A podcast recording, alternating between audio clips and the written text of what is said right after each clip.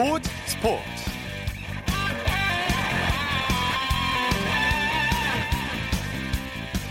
여러분 안녕하십니까? 아나운서 이창진입니다. 동갑내기 친구인 류현진과 강정호 선수 두 선수가 오늘 메이저리그에서 첫 맞대결을 벌였습니다. 입단 동기인 두 선수는 KBO 리그에서 자주 맞붙었었는데요. 상대 전적은 30타수 5안타 타율 1할 6푼 7리로 류현진 선수가 우세하지만 강정호 선수가 류현진 선수의 결정적인 장면에서 발목을 잡기도 했습니다. 자, 그런데 메이저리그에서 벌인 우정의 한판 승부에서는 류현진 선수가 웃었습니다. 메이저리그에서 한국인 선수끼리 투타 대결을 벌인 것은 2010년 추신수와 박찬호가 맞붙은 이후 두 번째인데요. 잠시 후 이 소식 자세히 살펴보겠습니다. 토요일 스포츠 버스 먼저 프로야구 소식으로 시작합니다. 스포츠홀의 윤세호 기자입니다. 안녕하세요. 네, 안녕하세요. 먼저 잠실구장으로 가보죠. 두산이 롯데 완승을 거뒀네요. 네, 두산이 잠실구장에서 열린 롯데와 홈 경기에서 7대 0으로 승리하면서 위닝 시리즈를 확보를 했습니다. 네, 오늘 경기 승부처는 몇 회였습니까? 네, 두산이 승부의 세기를 박은 7회가 아닐까 싶은데요. 두산은 선발 투수 조실 인드블럼 선수의 무실점 호투로 6회까지 3대 0으로 앞섰습니다. 그리고 7회 말에 박건우 선수의 희생플라이를 시작으로 김재환 선수의 적시루타, 유지혁 선수의 적시타 등으로 4점을 더해서 승기를 잡았습니다. 네, 두산 선발 린드블럼 선수가 롯데 타선을 꽁꽁 묶어버렸죠. 그렇습니다. 지난해 뭐 최고 투수였던 린드블럼 선수의 활약이 올해도 이어지고 있는데요. 오늘 역시 린드블럼 선수가 7이닝 무실점으로 시즌 5승에 성공을 했습니다. 네. 다승 부문 공동 선두가 됐고요. 방어율도 1.38로 낮췄습니다. 네, 두산 김태형 감독 승리 소감을 뭐라고 밝혔나요? 네, 역시 린드블럼 선수를 칭찬했습니다. 린드블럼 선수가 에이스다운 피칭을 했다고 했고요. 이영범 선수가 어, 뒤에 나와서 잘 던진 것도 칭찬을 했습니다. 그리고 정수빈 선수가 1번 타자 역할을 완벽히 한 점도 승리의 요인이라고 덧붙였습니다. 네, NC는 한화를 상대로 대승을 거뒀네요. 네, NC가 창원 NC파크에서 열린 하나와 홈 경기에서 15대 1 대승을 거두면서 3연승을 진출했습니다. 네, NC 타선이 대폭발했죠? 네, 선발 전원 안타를 기록했고요. 그리고 올 시즌 한 경기 최다 안타인 22개 안타를 기록을 했습니다. 특히 양기지 선수와 크리스티안 베탄코트 선수가 6회 연속으로 홈런을 치면서 어, 그야말로 뭐 6회 사실상 경기를 끝냈습니다. 네, NC가 대승을 거둔 것은 이제 한화의 실책도 한몫했다고 봐야겠죠. 그렇습니다. NC가 점수를 뽑은 4회 말과 6회 말 모두 하나의 실책이 있었습니다. 어, 4회 말 6회 말 뼈아픈 실책으로 내서 특히 6회 말에 뼈아픈 실책으로 내서 NC에게 그대로 승리를 내준 하나라고 해도 과언이 아닌데요. 그러면서 NC는 6회 말에만 6점이나 올렸습니다. 네네. SK는 KT를 꺾고 6연승을 거뒀네요. 네, SK가 수원 KT 위즈파크에서 열린 KT와 원정 경기에서 2대 1로 승리했습니다. 네, SK 선발 김광현 선수 드디어 KT 징크스를 깼네요. 네, 마침내 KT 징크스에서 탈출한 김광현 선수입니다. 오늘 김광현 선수는 5이닝 동안 5피안타 8탈삼진 무실점을 기록을 했는데요. 그러면서 시즌 4승에 성공을 했습니다. 김광현 선수가 수원 경기 방어율이 통상 21.00에 달했어요. 네. 그만큼 김광현 선수가 수원만 가면 KT만 만나면 정말 고생을 했는데 오늘 무실점 피칭을 하면서 SK 입장에서는 뭐 오늘 팀 승리만큼이나 김광현 선수의 승리가 의미가 깊을 것 같습니다. 예, 정희윤 선수 대기록을 달성했죠? 네, 마운드에서 김광현 선수가 호투한 반면에 타선에서는 SK 타선에서는 정희윤 선수, 제이미 로메 선수가 홈런 치면서 활약을 했습니다. 특히 정희윤 선수는 오늘 홈런으로 개인 통산 100번째 홈런을 달성을 했습니다. 네, 로맥 선수도 홈런포를 터뜨렸죠? 네, 로맥 선수의 홈런은 어, 좌측 담장을 넘어가는 장애 홈런이었습니다. 어, 그야말로 로맥 선수의 무시무시한 힘을 느낄 수 있는 홈런이었는데요. 네, 정희윤 선수와 로맥 선수가 오늘 SK의 승리를 완성했다고 보면 될 것 같습니다. 네, LG의 상승세가 무섭네요. 삼성을 대파했죠? 그렇습니다. LG가 대구 삼성 라이온즈 파크에서 열린 삼성과 원정 경기에서 8대 0 완승을 거두면서 4연승을 달리고 있습니다. 네, 에이스 윌슨이 완벽한 투구를 선보였어요. 네, 이제 에이스이자 방어율 0점대를 지금 유지하고 있는 어, 윌슨 선수가 어, 상대도 굉장히 흥미로웠습니다. 삼성 네. 선발 투수는 지난 등판에서 노히트노런 대기록을 달성한 데릭 맥가이어 선수였거든요. 윌슨과 맥가이어의 선발 대결에서 윌슨이 완승을 거뒀습니다. 네. 윌슨 선수는 오늘도 7이닝 무실점으로 활약을 했고요.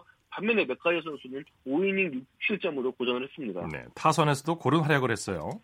네, 최은성 선수를 제외한 선발 전원 안타를 달성을 했는데요. 어, 최은성 선수도 타선에서는 활약을 못했지만 두 번의 호수비로 실점을 막으면서 또 윌슨 선수를 도왔습니다. 네, 류정일 감독이 의미 있는 기록을 달성했죠? 네, LG 류중일 감독이 오늘 승리로 감독 통산 550승을 달성을 했습니다. 네, 어, 삼성 재임 시절에 465승을 거뒀고요. LG에서는 오늘 승리로 85승째를 거뒀습니다. 네. 이번에는 고척으로 가보죠. 기아, 기아가 키움에게 역전승을 거뒀네요. 네, 8연패에 빠졌던 기아가 마침내 연패에서 탈출했습니다. 고척돔에서 키움의 9대4 역전승을 거뒀습니다. 네, 기아가 9회 마지막 공격에서 집중력을 발휘했죠. 네, 기아가 9회 초 2사 후에 집중력을 발휘했습니다. 4대 4였던 9회 초에서 어, 김선빈 선수의 1루타 이후에 안치홍 선수의 적시타 그리고 김주찬 선수의 적시타로 2점을 더하면서 승을 거뒀습니다. 네. 어, 특히 기아의 새 마무리 투수인 문경찬 선수는 9회 말에 통산 첫 세이브를 달성을 했습니다. 네, 불펜 싸움에서 승부가 갈렸다고 봐야죠. 맞습니다. 키움 믿었던 한현희 선수가 7초에 고전을 하면서 20점을 하면서 동점을 내줬고요. 그리고 또 9회 초에는 윤영삼 선수가 무너졌습니다. 네. 반면 기아는 전상현, 하준영 그리고 문경찬 선수가 나란히 무실점으로 호투를 하면서 승리를 거둘 수 있었습니다. 네. 자, 코리안 메이저리그 소식 살펴보죠. 오늘 최대 관심사는 류현진과 강정호 선수의 첫 맞대결이었죠.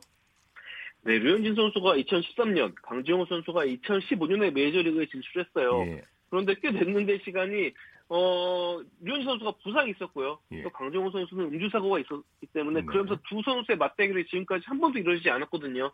하지만 마침내 어, 류현진과 강정호의 메이저리그 맞대결이 오늘 이루어졌습니다. 네. 아, 마침내 투타 맞대결이 두 선수의 투타 맞대결이 다저 스타디움에서 벌어졌는데요.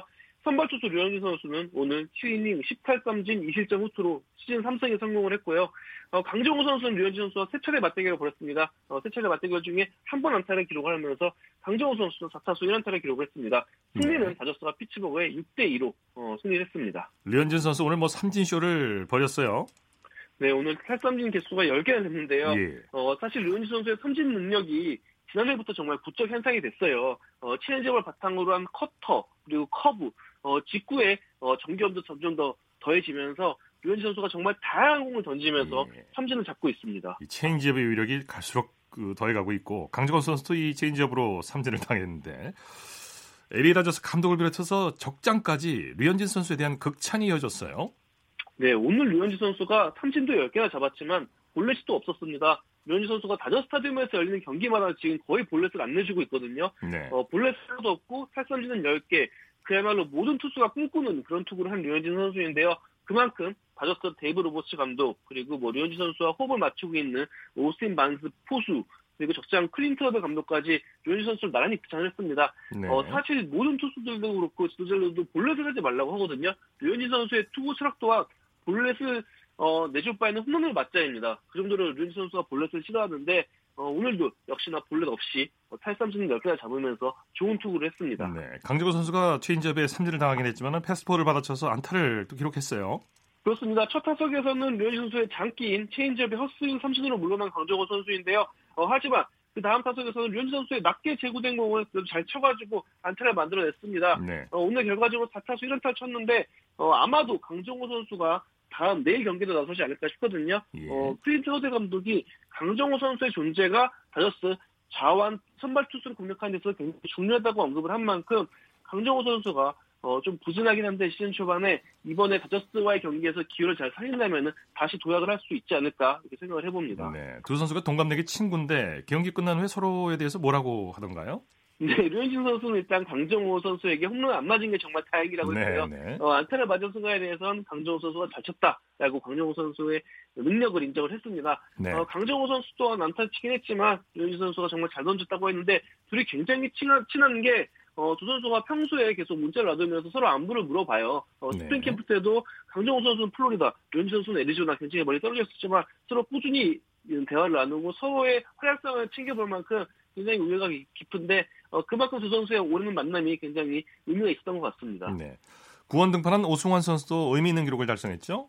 네, 콜로라도 오스완 선수는 애틀란타와 원정 경기에서 4대3으로 앞선 7회에 등판을 했고요. 안타 하나를 맞았지만 동료들이 또 호수를 펼쳐주면서 실점하지 않았고요. 올 시즌 첫 번째 홀드도 기록을 했습니다. 네. 추신수 선수는 대타로 나와서 홈런을 터뜨렸어요. 그것도 9회 말이 네. 9회였죠? 그렇습니다. 시애틀과 원정 경기에서 9회 대타로 출전해서 극적인 동점 솔로포를 쳤습니다. 네. 시즌 2호 홈런을 기록을 했는데요. 하지만 텍사스는 아쉽게 연장 11회 끝에 패배를 당했습니다. 예. 프로야구 내일 경기 일정 그리고 관전 포인트 짚어주시죠. 네, 오늘과 마찬가지로 어, 다섯 개 구장에서 같은 매치업이 열리는데요. 어, 역시 좀 주목해 볼 팀은 기아가 아닐까 싶습니다. 어, 네. 마침내 연패에서 탈출한 기아가 홍건희 선수를 내세워서 어, 키움을 상대로 위닝 시리즈를 노리고 있습니다. 어, 그리고 상승세인 LG는 삼성을 상대로 5연승을 바라보는데요. 어, 아무래도 윌슨만큼이나 잘 던지는 KC 켈리 선수가 나오는 만큼 어, LG 또한 연승에 대한 기대감이 굉장히 높은 상황입니다. 네. 자, 소식 고맙습니다. 네, 감사합니다. 프로야구 소식 스포츠홀의 윤세호 기자였고요. 이어서 국내외 축구 소식 살펴보겠습니다. 베스트 11의 손병하 기자입니다. 안녕하세요. 네, 안녕하세요. 자, 개막 후에 1승도 거두지 못한 제주 오늘 열린 9라운드에서도 승리를 못했네요. 네, 제주의 악빌이 정말 캄캄합니다. 네. 개막 후 제주 아직 1승도 거두지 못한 유일한 K리그 원팀인데요. 오늘 열린 경기에서도 승리하지 못했습니다. 제주 오늘 오후 2시 제주 종합운동장에서 열린 리그 9라운드에서 상주를 맞아 싸웠습니다. 이 2대2던 경기 종료 직전에 상주 윤빛가름 선수에게 프리킥 결승골을 허용하면서 네. 오늘 2대3 한 골 차이로 석패했습니다. 제주 다시 한번 승리하는데 실패했고요. 꼴찌에서 벗어나지도 못하며 최악의 초반 부진을 겪고, 겪게 됐습니다. 제주 선수들이 잦은 합수까지 하면서 승리를 위해서 노력을 했는데 참 안타깝네요. 네. 이 제주 지난 21일 열린 8라운드 강원전에서 2대 4로 패한 뒤에 주장 박진포 선수를 비롯한 선수들이 자발적으로 합숙을 하면서 반전을 위해서 노력했습니다. 예. 선수들이 위기에서 벗어나기 위해 훈련 환경을 바꾼 거죠. 그래서 이번 상주전은 좀 다른 결과를 예상했습니다. 이 전반적인 내용은 나쁘지 않았습니다. 제주는 그간 잘 안 풀리던 공격력이 살아날 조짐을 보이면서 0대 2로 뒤지는 경기를 이 후반에 거푸 두 골을 넣으며 2대 2 동점까지 만들었습니다. 네. 네, 그러나 전해드린 것처럼 경기 종료 직전에 결승골을 허용하면서 무너졌고요. 선수들의 합숙 노력도 물거품이 되고 말았습니다. 예. 시민구단 돌풍을 일으키고 있는 대구는 원정 경기를 치렀군요. 네. 올 시즌 K리그와 아시아 축구연맹 챔피언스 리그에서 모두 좋은 모습을 보이고 있는 대구가 오늘 열린 강원 원정 경기에서 승리했습니다. 네. 대구는 오후 4시 춘천 송암 스포츠타운에서 열린 K리그 1 9라운드에서 후반에만 두 골을 몰아치며 강원을 2대 0으로 꺾었습니다. 네. 대구는 후반 4분 정승원 선수, 후반 11분 에드가 선수가 잇따라 골을 넣으며 승부를 갈랐는데요. 이 에이스 세징야 선수가 현재 햄스트링 부상으로 빠진 가운데서 얻은 승리라 더욱 값졌습니다. 네. 대구 오늘 승리로 승점이 16점 됐고요. 이 승점 17점으로 선두권을 형성하고 있는 전북, 서울, 울산에 이어 단독 4위를 지켰습니다. 네. 인천과 성남의 경기도 열렸죠? 네. 오늘 오후 6시 인천 축구 전용구장에서 열린 인천과 성남의 경기는 득점 없는 0대0 무승부로 끝났습니다. 오늘 경기의 홈팀 인천은 하위권 그룹에서 벗어나기 위해서 원정팀 성남은 상위권으로 도약하기 위해서 승점이 필요한 경기였습니다. 예, 그러나 양팀 모두 공격수들보다는 수비수들의 집중력이 돋보였습니다. 인천은 문호자 선수를 위시한 수비수들 그리고 성남은 임채민 선수가 리드하는 수비진이 상대 공격수들을 압도하면서 골을 허용하지 않고 0대0 무승부로 경기를 마쳤습니다. 네. 내일은 상위권 팀들의 경기가 잇따라 펼쳐지네요. 네. 내일은 이번 시즌 우승 후보들의 경기가 잇따라 열립니다. 먼저 내일 오후 2시 전주 월드컵 경기장에서는 전북과 서울이 격돌합니다. 2010년대 이후 가장 많이 리그 우승을 맛본 두 팀, 현재 똑같이 승점 17점으로 선두권을 형성하고 있는데요. 내일 1위 자리를 위한 혈투가 예상됩니다. 네. 오후 4시 울산 문수경기장에서는 울산과 경남이 격돌합니다. 이 두 팀 뭐 역시 이번 시즌 우승 후보로 꼽히는 그런 강호들인데 올 시즌 첫 맞대결에서 어떤 결과가 나올지 주목되는 경기입니다. 네. FIFA U20 월드컵을 준비하고 있는 정정용호는 오늘 연습 경기를 치렀죠. 네. 오는 5월 폴란드에서 열리는 2019 피파 U20 월드컵 본선 출전을 준비하고 있는 우리 20세 이하 청소년 대표팀이 오늘 오후 3시 경기도 구리시에 있는 GS 챔피언스 파크에서 서울 2군과 연습, 연습 경기를 치렀습니다. 결과는 2대1 우리 청소년 대표팀의 승리였습니다. 대표팀 오늘 경기에서 조영욱과 전세진 등 주축 선수들을 빼고 다른 선수들을 출전시키며 점검에 주력했는데요. 그럼에도 불구하고 전반에만 두 골을 넣어 성인팀인 서울 2군에 2대1로 이겼습니다. 네. 예, 오늘 경기에서는 또 기대를 모으고 있는 이강인 선수가 후반 27분 교체로 나왔는데요. 예, 골대를 강타하는 슛을 때리는 등 좋은 모습을 보이면서 두 살 형들과의 주전 경쟁에서 자신감을 갖게 됐습니다. 네. 청소년 대표팀 향후 스케줄은 어떻게 됩니까? 네, 오늘 연습 경기 마친 대표팀은 파주 트레이닝 센터로 이동해 내일부터 다시 훈련을 이어가고요. 오는 5월 1일엔 수원 2군과 다시 한번 연습 경기를 치릅니다. 네. 어린이날인 5월 5일 인천국제통 국제공항을 통해 대회가 열리는 폴란드로 출국하고 현지에서 적응 훈련 및 연습 경기를 통해 전력을 다듬습니다. 네. 현지에서는 5월 11일과 17일 두 차례 평가전이 있고요.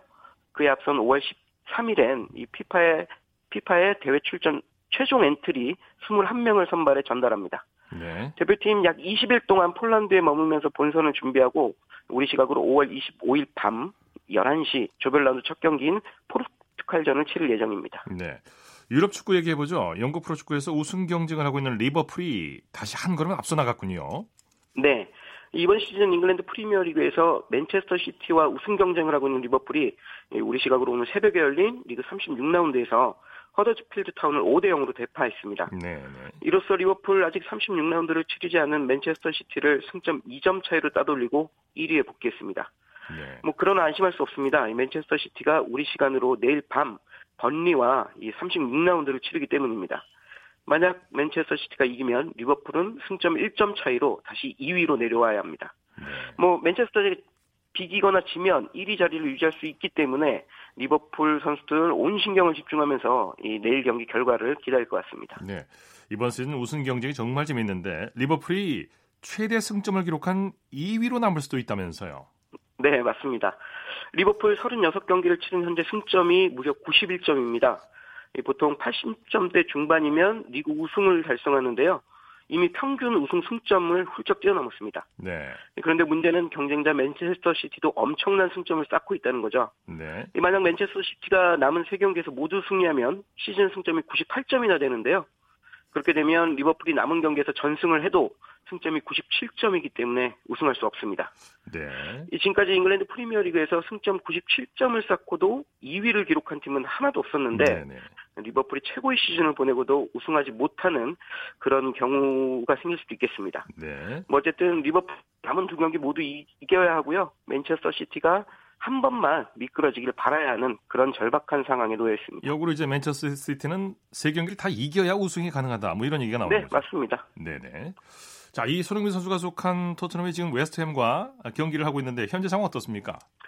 네, 손흥민 선수가 뛰는 토트넘이 우리 시각으로 조금 전인 8시 30분부터 홈구장 토트넘 호스퍼 스타디움에서 웨스트햄 유나이티드와 리그 36라운드 경기를 치르고 있습니다. 예, 예 오늘 경기에 손흥민, 선, 손흥민 선수 선발 출장했습니다. 이 루카스 모우라 선수와 함께 투톱을 형성해서 공격을 이끌고 있는데요. 전반 몇 차례 좋은 슛을 때렸지만 이 상대 골키퍼의 선방에 막혀 아직 골을 기록하지 못했습니다. 예. 경기 조금 전에 전반전이 끝났고요. 현재 0대 0인 상황에서 후반전 시작을 기다리고 있습니다. 예, 소식 감사합니다. 네, 고맙습니다. 국내외 축구 소식 베스트 11의 손병하 기자와 정리했습니다.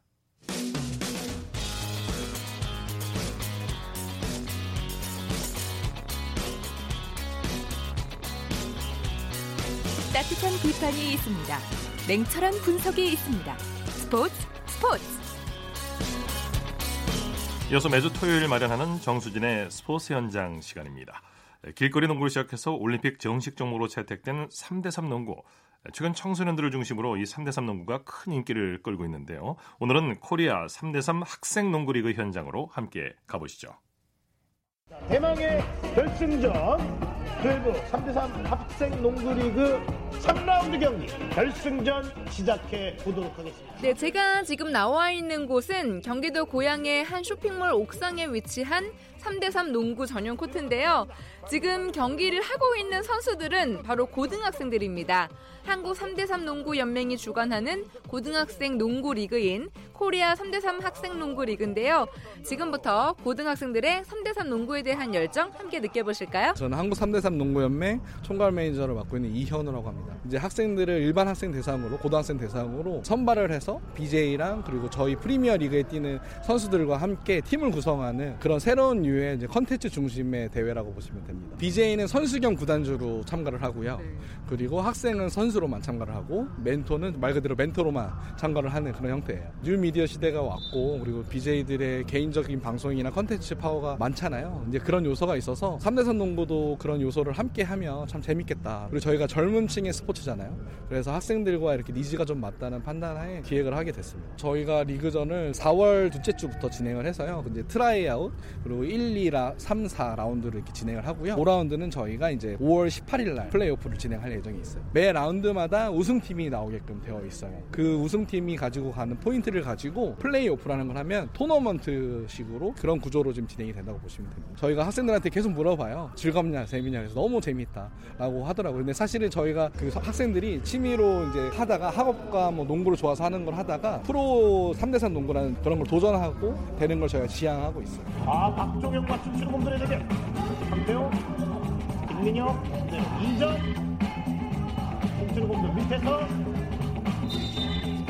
더블 드리블이 이번 대회에 코리아 3대3 농구 프리미어리그에 출전하는 프로 선수 6명이 멘토로서 함께하고 있는데요.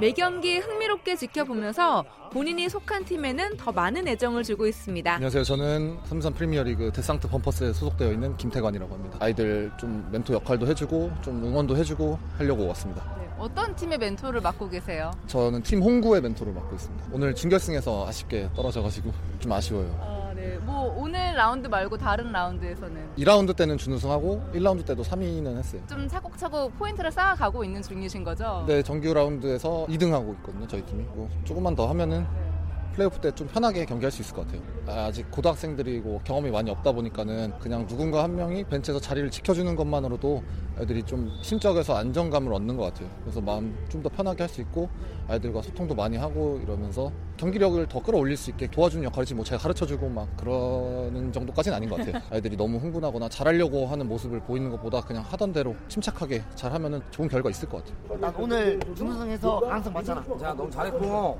멘탈만 약해지지 말자. 기왕 하는 거 어차피 여기는 전쟁터니까. 알지? 수고했어. 안녕하세요. 저는 춤추는 곰돌팀의 멘토 한준혁입니다. 오늘 춤추는 곰돌이가 져서 선수들이 많이 풀이 죽어 있을 때 또 이렇게 잘 했다고 응원을 해주더라고요. 사실 처음에 좀 꾸짖었거든요. 그 안 된 부분에 대해서 강하게 했었고 근데 준우승이라는 성적은 잘한 거기 때문에 칭찬받은 부분 칭찬하기 위해서 또 내일도 있기 때문에 다시 분위기를 살리기 위해서 노력하고 있습니다. 멘토로서는 어떤 걸 많이 알려주고 싶은 마음이에요? 이 친구들이 우승하고 싶은 그 열망이 있더라고요. 저희가 1라운드, 2라운드 꼴찌를 했거든요. 제가 그때는 못 왔는데 그 매니저님한테 들은 걸로는 꼴찌를 해도 애들이 결승까지 다 보고 가더라.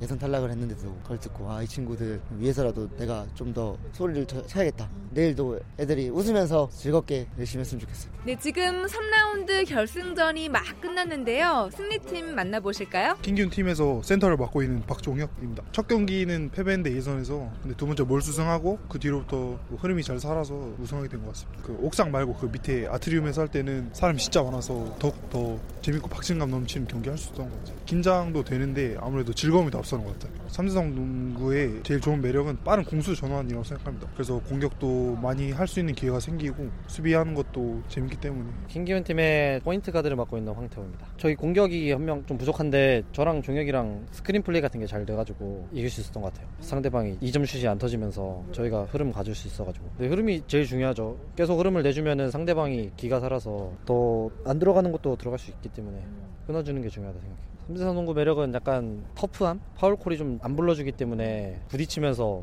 재밌는 것 같아요. 킹기훈 화이팅!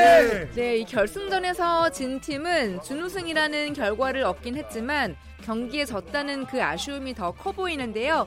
학생들의 농구에 대한 열정을 느낄 수가 있습니다. 춤추는 곰돌이 주장 안지혁입니다. 준우승을 했음에도 불구하고 져서 그런지 표정이 다들 어두워요. 저희가 원래 좀 여태까지 성적이 좀 안 좋았는데 오늘 잘 돼서 결승까지 왔는데 좀 아쉽게 져가지고 저희 리바운드가 좀 안 되고 공격 루트도 잘 안 된 것 같아갖고 좀 그게 아쉬워요. 춤추는 곰돌팀 연도흠입니다. 아니 근데 뭐 여러 가지가 안 됐다고 했는데 게임을 하면서도 안 되는 걸 느끼잖아요. 그때 어떻게 좀 마음을 다잡고 다시 하려고 노력을 해요? 그때 한 심호흡을 계속하고 멘탈을 다시 잡으려고 노력을 했는데도 계속 경기가 잘 안 풀려서 좀 많이 멘탈이 흔들렸던 것 같아요. 플레이오프 때 잘하면 되지 않을까요? 플레이오프 때는 더 열심히 뛰어야겠다는 생각밖에 안 나는 것 같습니다. 공격 시간이 5대5 경기와는 다르게 12초여가지고 빠르게 공격을 하고 그리고 골을 먹히면 빠르게 바로 역전할 수 있는 게임이어서 그런 게 매력인 것 같아요. 전 용인에서 온 김민혁이라고 합니다. 저희 팀이 키가 작아서 신장 차이 때문에 성적이 안 좋을까 했는데 근데 오늘 보니까 팀 플레이도 잘 맞고 더 열심히 해가지고 저희끼리 모여서도 열심히 연습하면 이제 저희가 플레이오프 때도 1등 할 수 있을 것 같아요.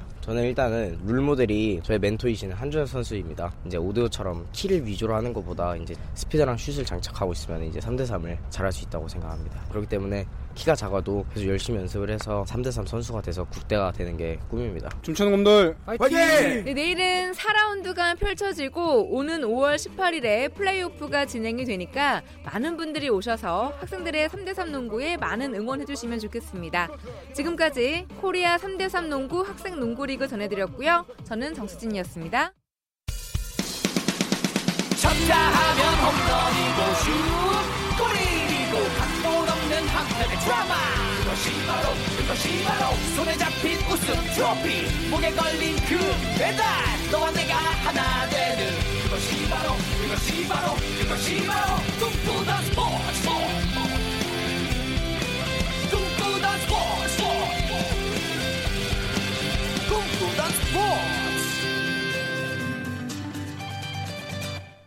스포츠 세계 라이벌을 집중 조명하는 시간 스포츠 라이벌의 세계 시간입니다. 매주 토요일 한겨레신문의 김동훈 기자와 함께합니다. 어서 오십시오. 예, 안녕하세요. 오늘은 어떤 라이벌입니까? 작년 평창 겨울올림픽을 계기로 여자 컬링에 대한 인기가 아주 높아졌는데요.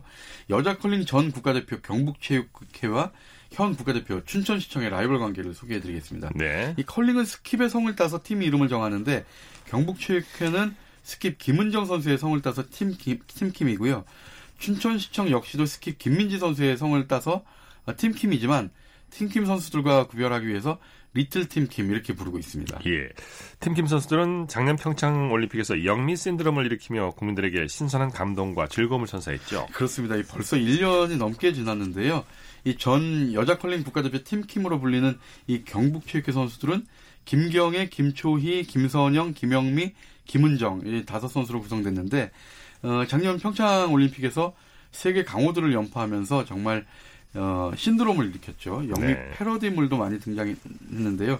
특히 이제 팀킴이 영미와 영미 친구, 영미 동생, 영미 동생 친구로 이루어졌다 이런 어, 코믹한 팩트로 웃음 바이러스가 퍼지기도 했습니다. 네. 사실 팀킴 선수들은 평창 올림픽 전부터 상당히 주목을 받았죠. 예, 그렇습니다. 평창 올림픽이 열리기 불과 석 달 전에 2017 아시아 태평양 컬링 선수권 대회가 있었는데요. 여기서 12전 전승으로 대회 2연패를 달성을 했습니다. 네. 2016년 경북 의성에서 열린 대회에서 우승을 했고 그다음에 2017년 호주에서 열린 대회에서 예선에서 10전 전승을 포함해서 준결승 결승까지 정말 한 경기도 지지 않고 어, 모두 이기는 압도적인 기량으로 우승을 차지했는데요. 이 일본과의 결승전에서 4엔드까지 3대 3으로 팽팽하게 맞서다가 5엔드와 9엔드에서 대거, 대거 석점씩 획득하면서 11대 6으로 크게 이기고 금메달을 목에 걸었습니다. 네. 평창 올림픽에서도 정말 대단한 성적을 거뒀죠. 예, 사실 여자 대표팀은 경기도청이 출전했던 2014 소치 올림픽에서 3승 6패로 예선 8위를 차지했는데 이그 당시에도 이제 대표팀이 걸스데이와 컬링의 합성어인 컬스데이라는 별명으로 좀 인기를 많이 끌었습니다. 네. 그리고 이제 4년 뒤에 경북체육회가 그 국가대표로 출전한 평창 올림픽에서는 세계 최강 캐나다를 첫 경기에서 이겼거든요. 그러면서 사상 처음으로 은메달을 따냈는데 1차전에서 당시 세계 랭킹 1위이자 직전 세계 여자 컬링 선수권 대회에서 13전 전승으로 우승했던 최강 캐나다를 8대 6으로 제압을 했고요. 어, 스웨덴한테도 7대 6으로 이, 어, 이겼습니다. 그러면서 이제 예선 라운드를 8승 1패로 마치고 10개 팀 중에 1위로 4강에 진출을 했는데요. 준결승에서 4위를 차지한 일본의 팀 후지사와하고의 준결승전에서 연장 접전 끝에 8대 7로 이기고 이제 사상 처음으로 결승에 올랐는데 결승에서 스웨덴하고 붙었거든요. 예. 예선에서 우리가 7대 6으로 이겼었는데 결승에서는 아쉽게도 3대 8로 지면서 하지만 이제 아시아 국가로는 최초로 컬링에서 은메달을 따냈습니다. 예. 자, 그로부터 9개월 뒤에 엄청난 반전이 일어났죠. 그렇습니다. 이 팀킴의 우승 뒤에는 분노와 슬픔이 감춰져 있었는데요. 이 팀킴 선수들이 작년 11월 달에 한국 컬링의 대부로 불렸던 김경두 전 대한컬링연맹 회장 직무대행과 그 일가의 갑질로 상상하지 못할 피해를 봤다고 호소를 했는데요. 그리고 이제 문화체육관광부와 경북체육회, 대한체육회가 합동으로 특정 감사를 실시했고 그 결과 어, 팀킴의 호소와 이 김경두 직무대행 일가의 갑질이 거의 모두 사실로 드러났습니다. 네. 이 팀킴 선수들이 받아야 할 상금과 후원금 수천만 원을 어, 횡령당했고요. 이 김경두 직무대행 가족이 횡령한 정황이 포착, 포착됐고요. 네, 팀김 선수들은 욕설과 폭언, 인격 모독을 당하고 사생활까지도 통제한 것으로 드러났습니다. 지도자 일가가 이제 국가대표까지 사유화한 사실도 드러났죠. 그렇습니다. 이 김경두 전 직무대행은 어, 조카를 국가대표팀 전력 분석관으로 채용을 했고요. 사위 장반석 전 국가대표 mixed double 감독을 예, 적당한 행정 절차나 근거도 없이 트레이너로도 계약을 했고요. 이 딸이죠. 이 김민정 전 여자 컬링 대표팀 감독은 2015년 이후에 선수로 활동하지 않았음에도 우수 선수로 영입해서 특혜를 줬습니다. 또 아들 김민찬 선수는 건강상 이유 때문에 군에서 조기 전역했는데도 건강 확인 없이 남자 컬링 국가대표로 계약을 하고 평창올림픽에 주전으로 뛰게 했고요. 이 과도한 연봉을 책정하면서 이제 이런 편의를 제공해가지고 감사반의 조사를 받게 됐습니다. 예. 특히 이제 국민 세금으로 지어진 의성 컬링 센터도 사유화한 사실도 적발이 됐습니다. 예. 팀킴 선수들은 다행히 재기의 기지개를 펴고 있죠. 그렇습니다. 이 김경두 전 직무대행 일가의 갑질에 대한 눈물의 호소 이후에 훈련을 제대로 소화하지 못하다가 아, 지난 2월 달에 제100회 전국 어, 동계체전 컬링 여자 일반부 결승에서 어, 은메달을 따내면서 재기의 시동을 걸었, 습니다 네. 리틀 팀킴 춘천시청은 어떤 팀인가요? 춘천시청은 작년 8월 달에 바로 이제 2018-2019 시즌에 국가대표로 활동할 그 팀을 뽑는 선발전에서 팀킴을 꺾고 국가대표로 선발이 됐습니다. 예. 이 작년 2월 달에 성형고등학교를 갓 졸업한 21살 동갑내기들로 이루어진 팀인데요. 어, 춘천시청은 시니어 국제대회 데뷔전이었던 작년 9월 월드컵 중국 월드컵 1차전에서 예선 1승 5패로 좀 부진했는데 하지만 그해 11월 달에 열린 2018 아시아 태평양 선수권 대회에서 값진 금메달을 따냈습니다. 네네. 이 당시 이제 결승전 상대가 바로 2018 평창 올림픽 때 우리가 3, 4위전에서 맞붙었던 일본의 후지사와 팀인데 후지사 팀한테 이제 3대 6으로 밀리다가 12대 8로 짜릿한 역전승을 거두고 금메달을 따냈습니다. 작년 8월에 국가대표 선발전에서 우승해서 처음 시니어 태극 시니어 무대 태극마크를 단 뒤에 컬링 월드컵 2차 대회 은메달, 3차 대회 금메달, 또 방금 말씀드린 대로 어, 아시아 태평양 선수권 금메달, 그리고 2019 어, 겨울 동계 유니버시티 대회 때 은메달 이렇게 계속 꾸준히 좋은 성적을 내고 있습니다. 네. 자, 다음 시간에는 어떤 얘기를 들려주시겠습니까? 예, 지난번 전국체전에서 두 팀이 치열했던 그 라이벌 대결 그리고 세계선수권 대회에서의 리틀 팀킴의 활약상 그리고 오는 7월 달에 국가대표 선발전이 있는데요. 이 전망까지도 좀 해드리겠습니다. 네, 오늘 말씀 고맙습니다. 예, 감사합니다. 스포츠 라이벌의 세계 한겨레 신문의 김동훈 기자와 함께했습니다.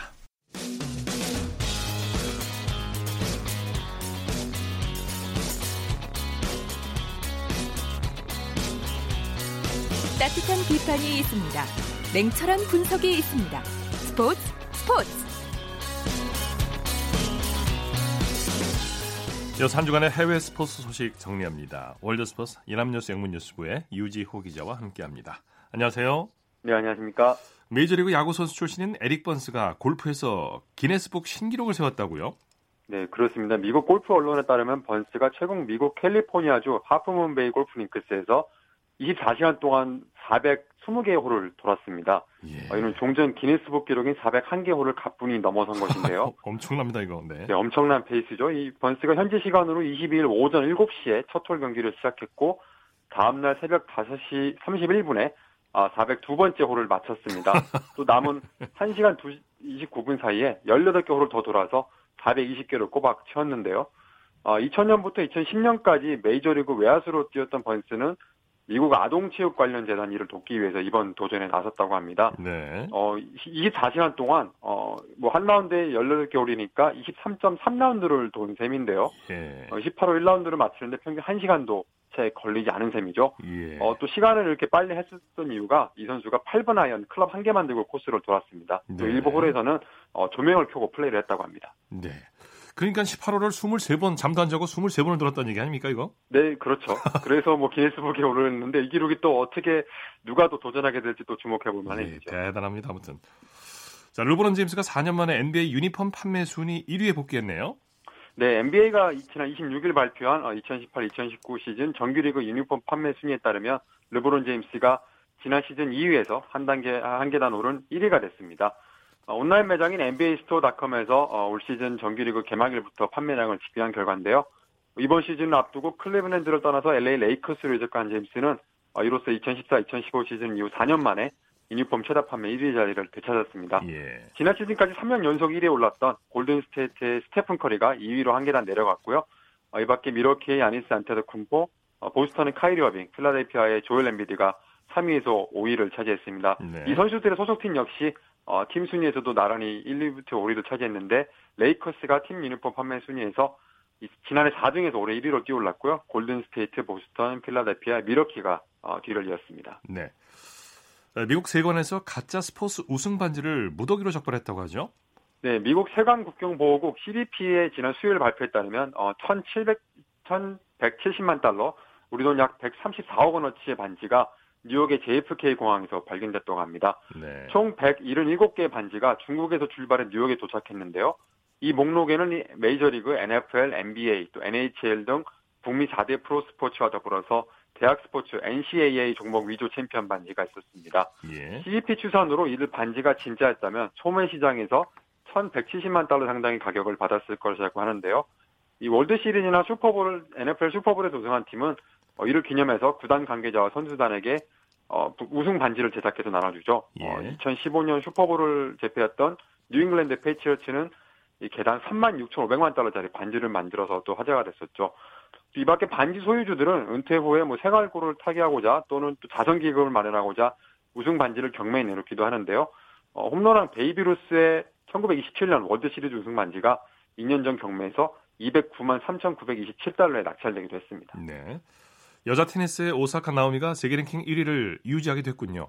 네, 그렇습니다. 오사카 선수가 지난 25일 독일 아, 슈트- 슈투트가르트에서 열린 WTA, WTA 투어 포르쉐 그랑프리 2회전에서 대만의 셰쑤웨이를 꺾고 8강에 진출했습니다.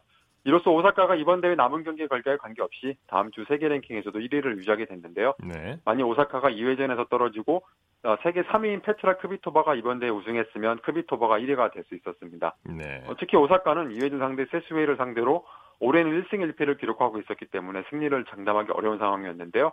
하지만 2세트에서 경기를 마무리하면서 이 생애 처음으로 클레이 코트에서 열린 투어 대회 단식 8강에 안착했습니다. 오사카 선수는 지난 1월 호주 오픈 우승 이후에 어, 코치와 결별을 했고요.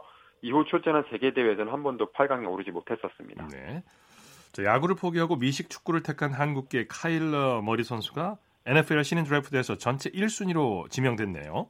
네, 어느 정도 예상이 됐던 부분입니다. 어, 우리 시간 금요일 열린 드래프트에서 애리조나 카디널스가 전체 1순위 지명권을 오클라호마 대학 출신 쿼터백 머리에게 행사를 했는데요. 네. 지난해 메이저리그 드래프트에서도 1라운드 전체 9순위로 오클랜드에 지명받았던 머리는 메이저리그와 NFL 모두 1라운드 지명을 받은 최초의 선수라는 역사도 남겼습니다. 네. 이 선수 외할머니가 또 한국인으로 알려져 있고요. 어, 대학 풋볼 최고의 영예인 하이즈만 트로피까지 받았고 같은 대학 야구팀에서도 발군의 실력을 뽐냈었습니다. 네. 오클랜드 야구단이 최근 앤디- 어, 카일러 머리에게 466만 달러의 계약금과 별도로 1,400만 달러를 현찰로 주겠다면서 이 선수의 환심을 사려고 했지만 어, 풋볼로 돌아가 마음을 돌리지 못했고요.